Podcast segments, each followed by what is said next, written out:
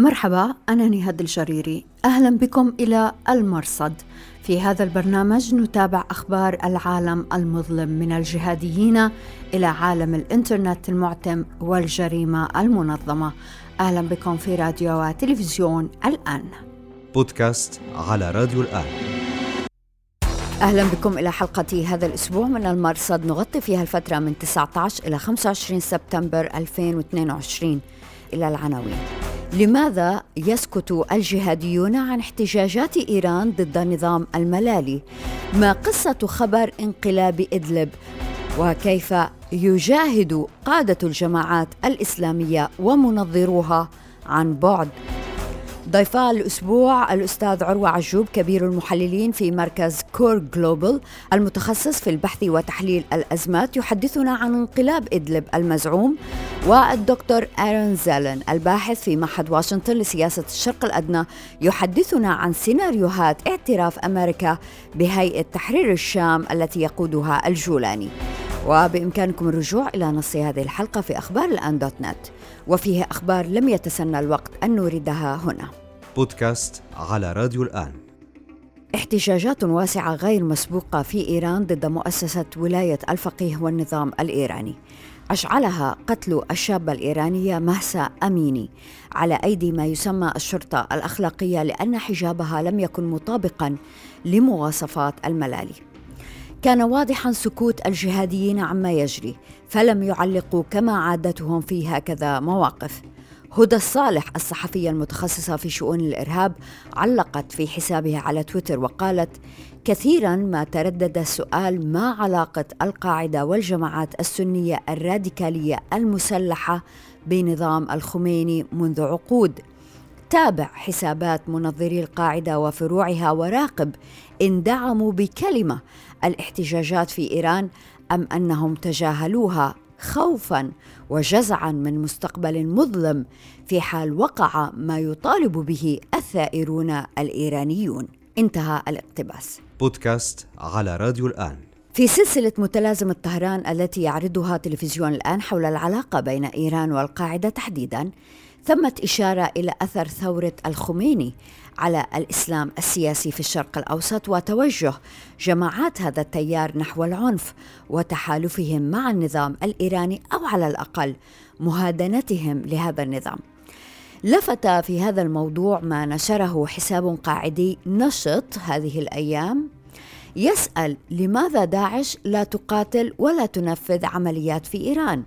والحقيقة وبالنظر إلى سلوك الجهاديين مقاتلين ومنظرين تجاه إيران يجوز أن نسأل السؤال نفسه ولكن عن القاعدة. لماذا القاعدة تسكت على إيران؟ وهنا نلاحظ أنه فيما اختفت القاعدة في سوريا والعراق لا تزال القاعدة تنشط في اليمن حيث إيران تدعم الحوثيين ضد السنة في كل الجزيرة العربية.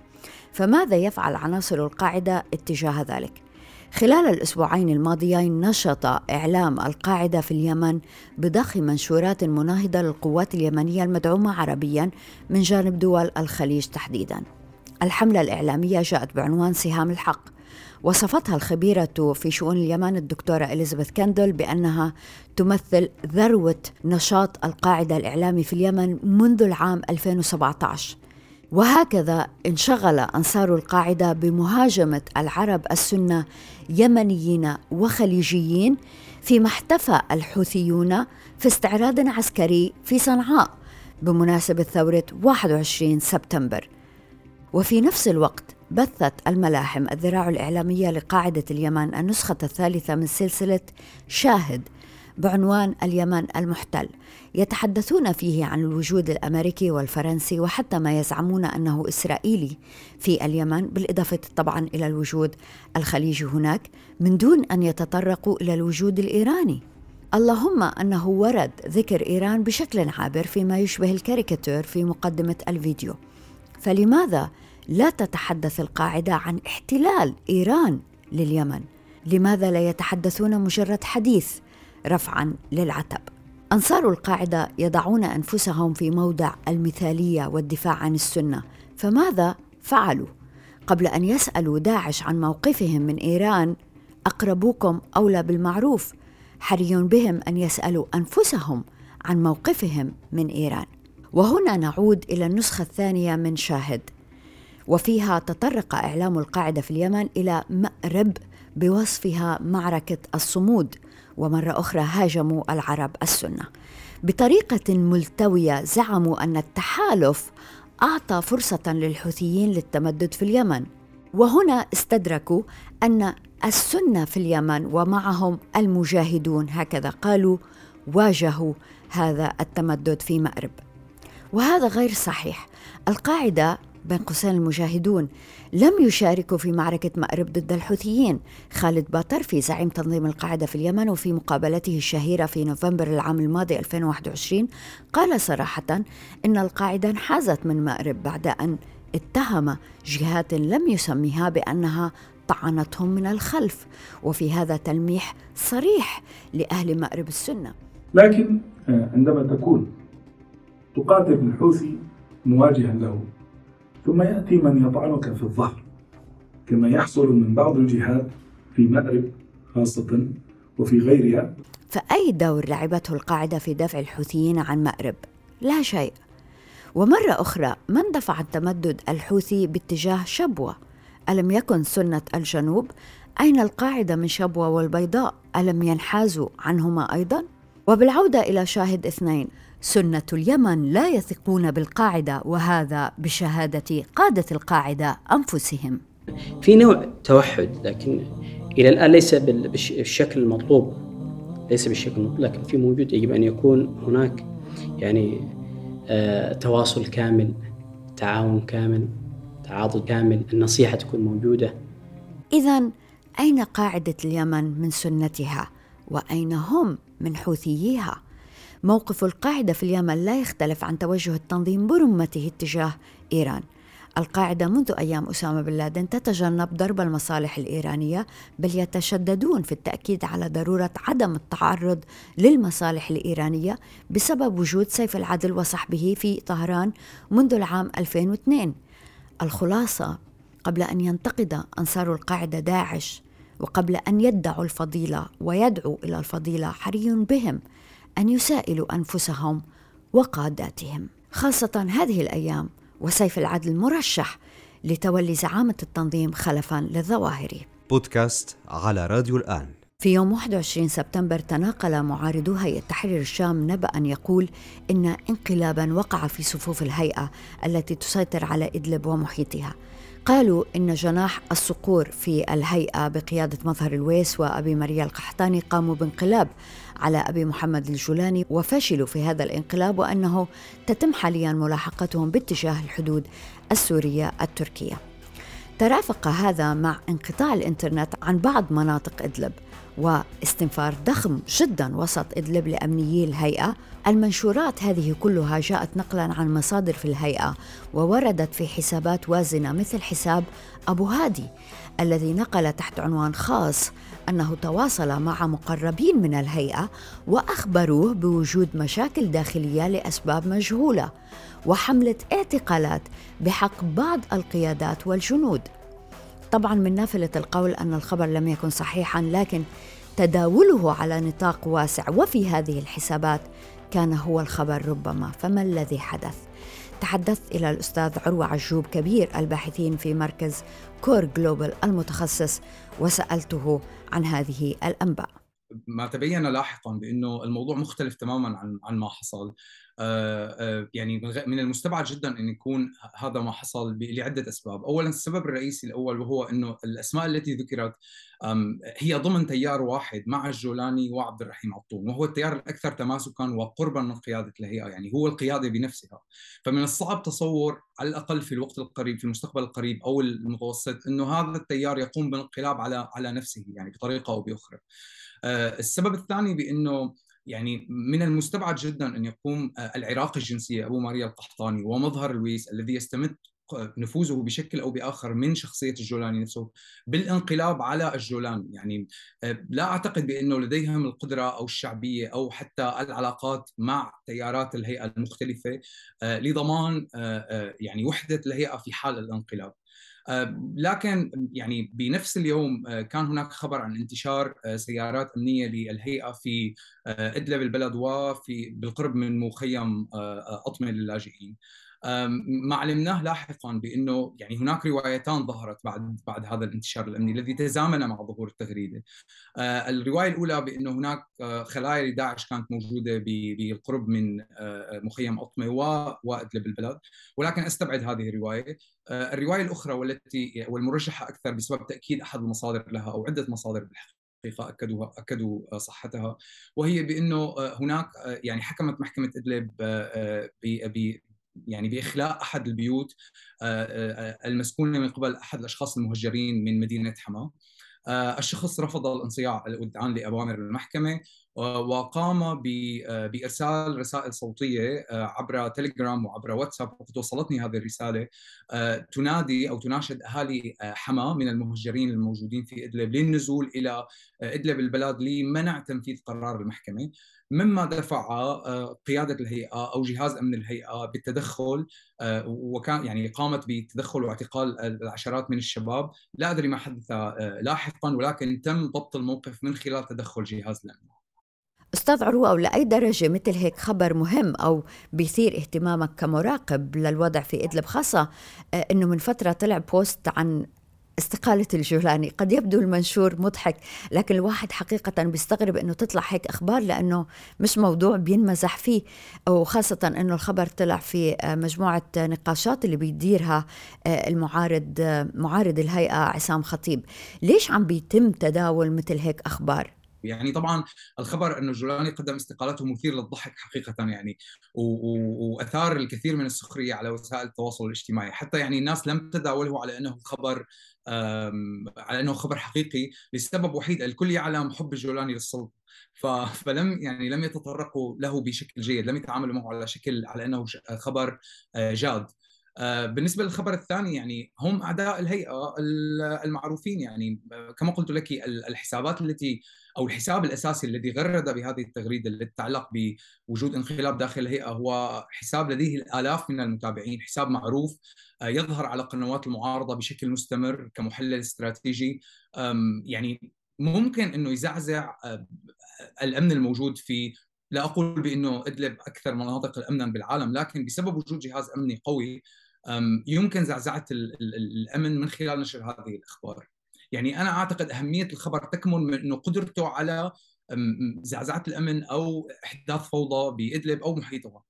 وبالتزامن مع هذا الخبر أستاذ عروة ترددت أنباء في إدلب إنه الهيئة بتنوي فتح معبر جديد مع النظام في المنطقة بين سرمين وسراقب وعزز هذا آه، ما نقل عن مصادر موالية للنظام السوري بقرب فتح منفذ آخر شرق إدلب واللي آه، بحسب هاي المصادر رح يساعد عبور الراغبين بتسوية أوضاعهم العسكرية من أبناء إدلب إلى مراكز المصالحة آه، في مدينة خان شيخون كبادرة حسن نية سورية تركية مشتركة للدفع بترتيبات المصالحة قدما قدما هكذا ورد في صحيفة الوطن الموالية للنظام السوري مثلا.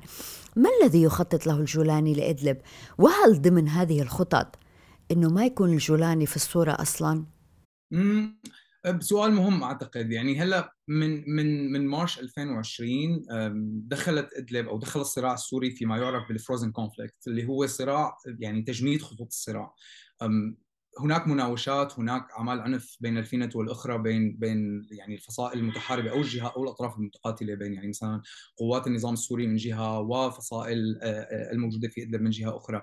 لكن بشكل عام لم تتغير خطوط الصراع بقيت كما هي ثابتة منذ عام الف... منذ مارس 2020 ما يدركه يعني الجولاني وقيادة الهيئة بأنه لا يكفي بأن تكون قادر على آه، الانتصار في المعركة، إنما يجب أن تكون قادر على الانتصار في أوقات السلم، واوقات السلم تتطلب تأمين آه، آه، الاستقرار والاقتصاد بشكل رئيسي، وبالتالي يعني بناء مؤسسات تشبه مؤسسات الدولة هذا ما يسعى إليه الجولاني والهيئه بشكل كبير. اليوم يعني إذا نظرنا إلى كما تفضلتي بأنه موضوع العلاقة مع مع الأقليات، زيارة الأقليات، افتتاح المشاريع الاقتصادية، آه، مشروع الهويات مؤخرا الذي يعني بدأ بالإصدار تحاول الهيئة بطريقة أو بأخرى بفرض نفسها على أنها دولة صغيرة ليست فقط قادرة على القتال ضد النظام في أوقات الحرب بل إنما قادرة على تأمين حياة الناس في أوقات السلم. هذا لا يعني بأنه الهيئة أصبحت أقل دكتاتورية أو أقل اعتدالا، هناك نزعة براغماتيه معروفة داخل هذا التيار ضمن الهيئة يريد البقاء بالسلطة نهائيا لأنه يعني إذا إذا أردنا السؤال الأهم والأكبر ماذا يستطيع هذا التيار الفعل إذا خرج داخل خارج السلطة؟ لن يكون له محل في إدلب، هناك الكثير من الأعداء، الكثير من الأعداء منذ عام 2000 و... منذ عام 2015 إلى اليوم الهيئة لديها الكثير من الأعداء. آه كل يعني كل ما تسعى إليه الهيئة هو البقاء بالسلطة للحفاظ على حياتها وللاستمرار.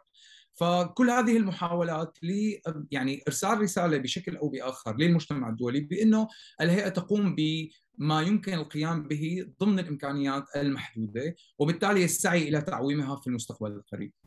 الأستاذ عروة عجوب كبير الباحثين في مركز COAR Global المتخصص شكرا جزيلا لك شكرا على الاستضافة شكرا بودكاست على راديو الآن.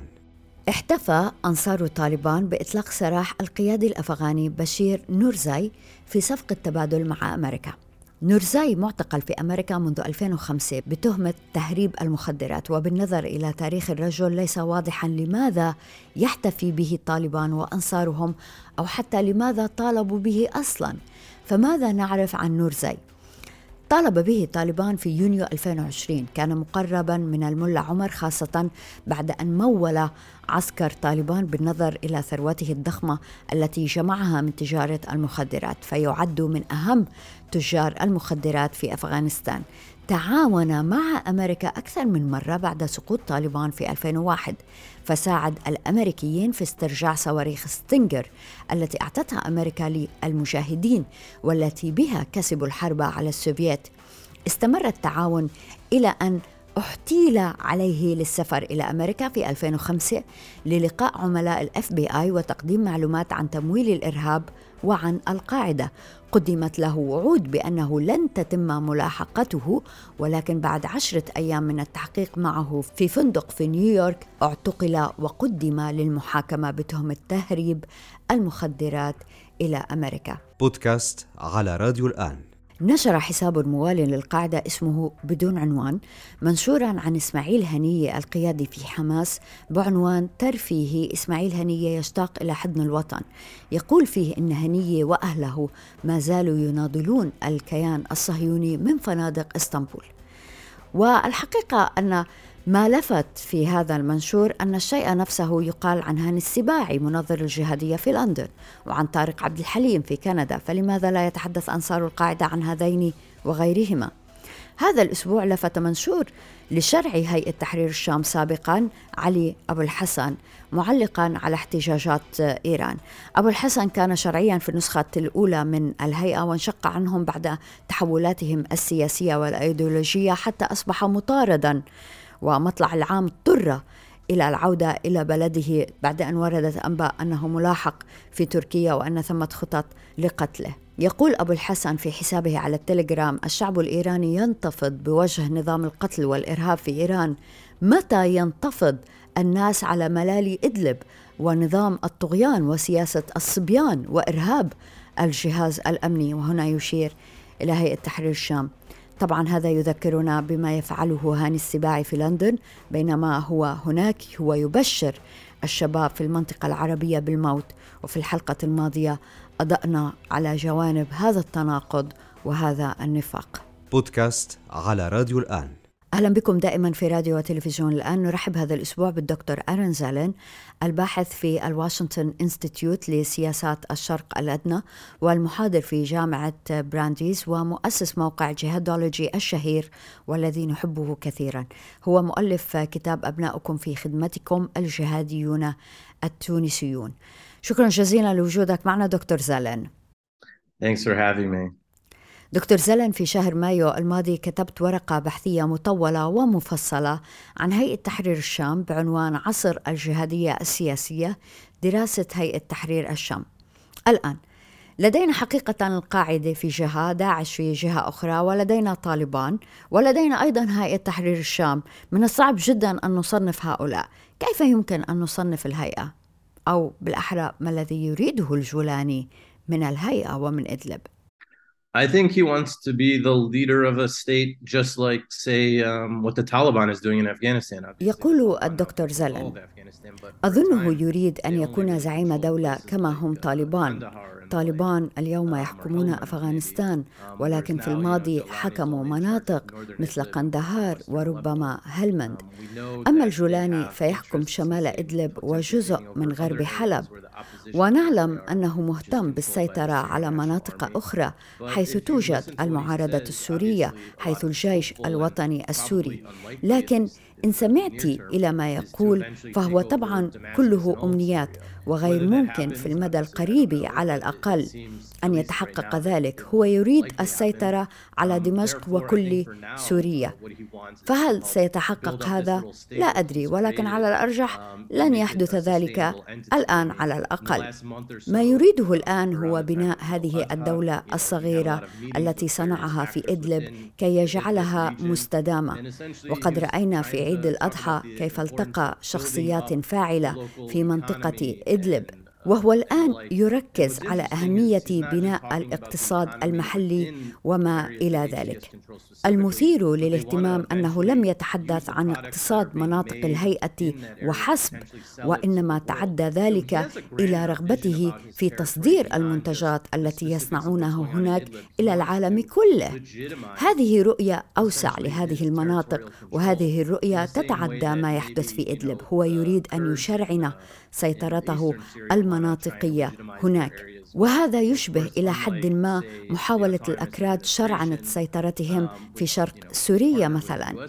لكن خلافا للإدارة الذاتية الكردية التي هي شريك لأمريكا في نواح كثيرة.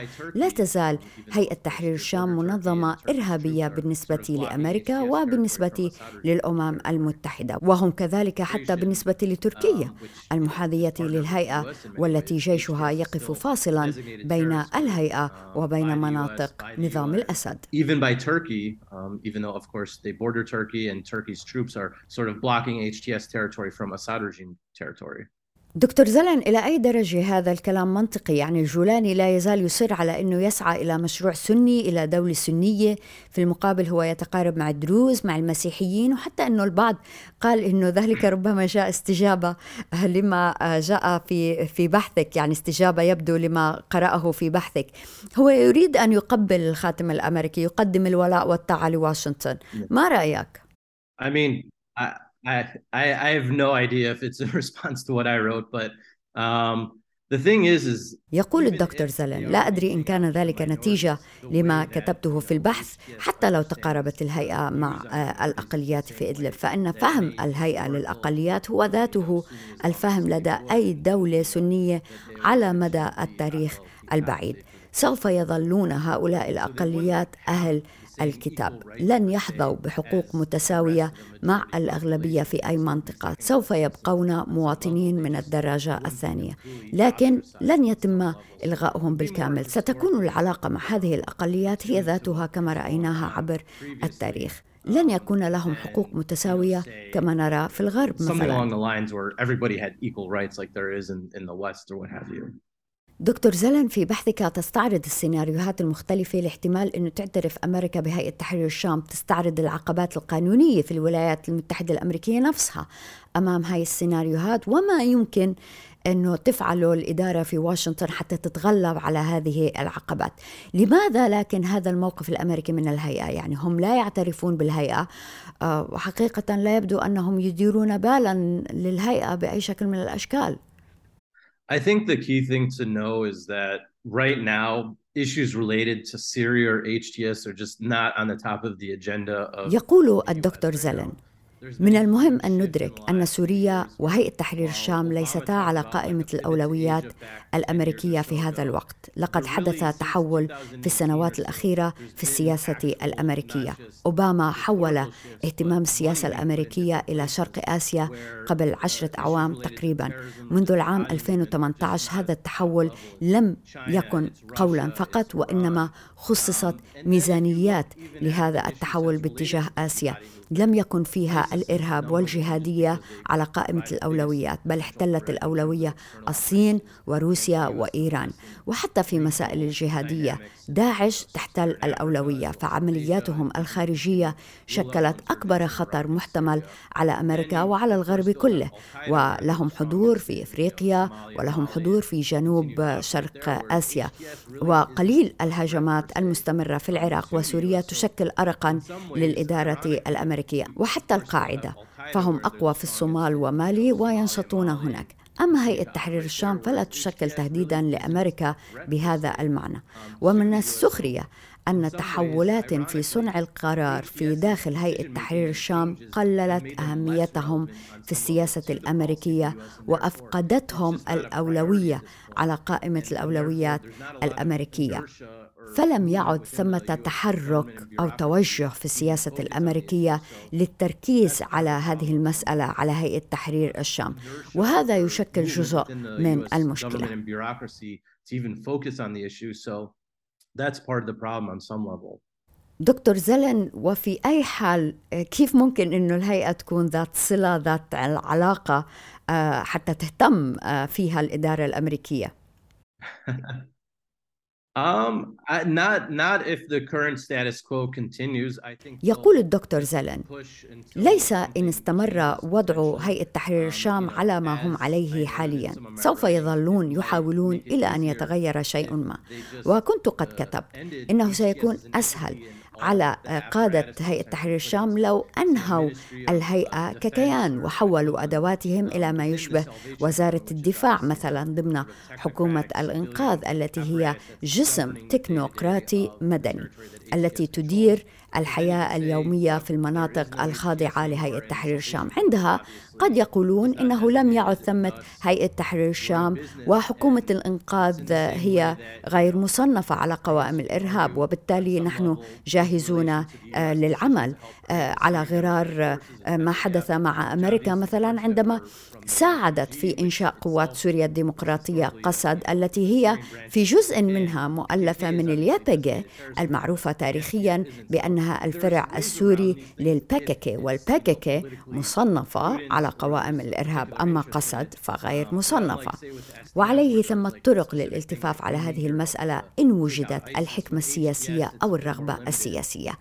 ولكن بخلاف قسد الذين يطلب منهم أن يشاركوا في دحر داعش المطلوب من هيئة تحرير الشام محدود جدا لعدم وجود أمور ذات أهمية استراتيجية في تلك المنطقة. طبعا قد يتغير الحال إذا قام نظام الأسد أو إيران أو روسيا أو أي جهة تعمل بالنيابة عنهم إن قاموا بالاستحواذ على مزيد من الأراضي التابعة للمعارضة في سوريا. هذا سيخلق كارثة إنسانية أخرى وأزمة لاجئين. وهذا أمر يقلق الأوروبيين الذين سيطلبون من أمريكا التدخل. إذا أقدم النظام أو حلفائه على فعل ذلك فلن تبقى الهيئة على حالها. سوف تعود إلى قتال النظام تحتفظ بالصفات التي قد تجعلها اليوم تبدو شرعية سياسية. الوضع حساس وصعب ومعقد لأن الهيئة في المنتصف هم ليسوا اشرارا بالكامل واهتماماتهم تحولت بحيث أصبحت أمريكا تشعر ربما بالارتياح اتجاههم من دون أن يفهم ذلك على أنه رغبة أمريكية بالعمل والتعاون معهم ولكن أمريكا تغض الطرف عنهم. Not necessarily work with them, but sort of turn the turn the eye in some level um, to its activities and not really worry about it. دكتور زلن لابد أن نسأل عن جهادولوجي وهذه تحية منا إلى هذا الموقع الذي تجمع فيه أرشيف الجهاديين وما يصدر عنهم آه هذا إنتاج يتناساه كثير من الجهاديين نحن نحتاج إلى هذه الأرشفة حتى نضعها حجة عليهم عند الحاجة كيف تستطيع دكتور أن تواصل كل هذا الجهد خلال كل هذه السنوات؟ I mean, I think um, it's important to have a historical record, you know, if you يقول الدكتور زلن أعتقد أنه من المهم الاحتفاظ بسجل تاريخي لما يحدث.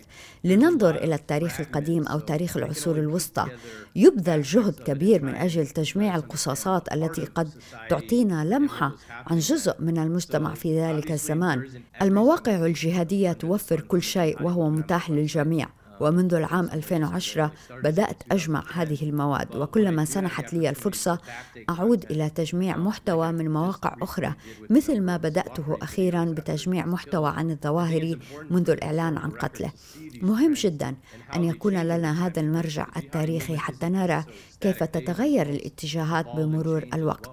الجهادية ليست عالما ثابتا بل متغير والجهاديون يتغيرون ويتحورون ويتحولون ويتطورون.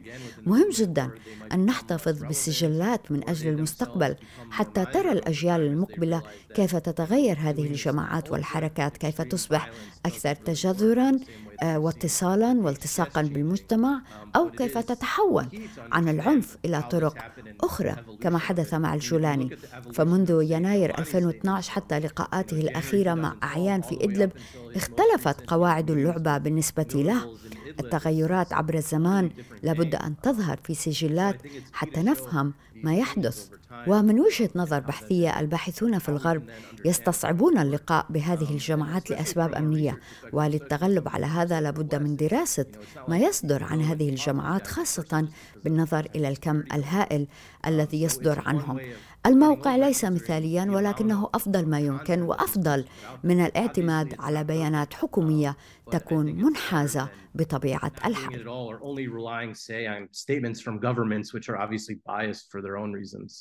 الدكتور إيرن زالن شكرا جزيلا لوجودك معنا. شكرا جزيلا. وشكرا جزيلا لوجودكم معنا في راديو وتلفزيون الآن. أنا نهاد الجريري مع السلامة. بودكاست على راديو الآن.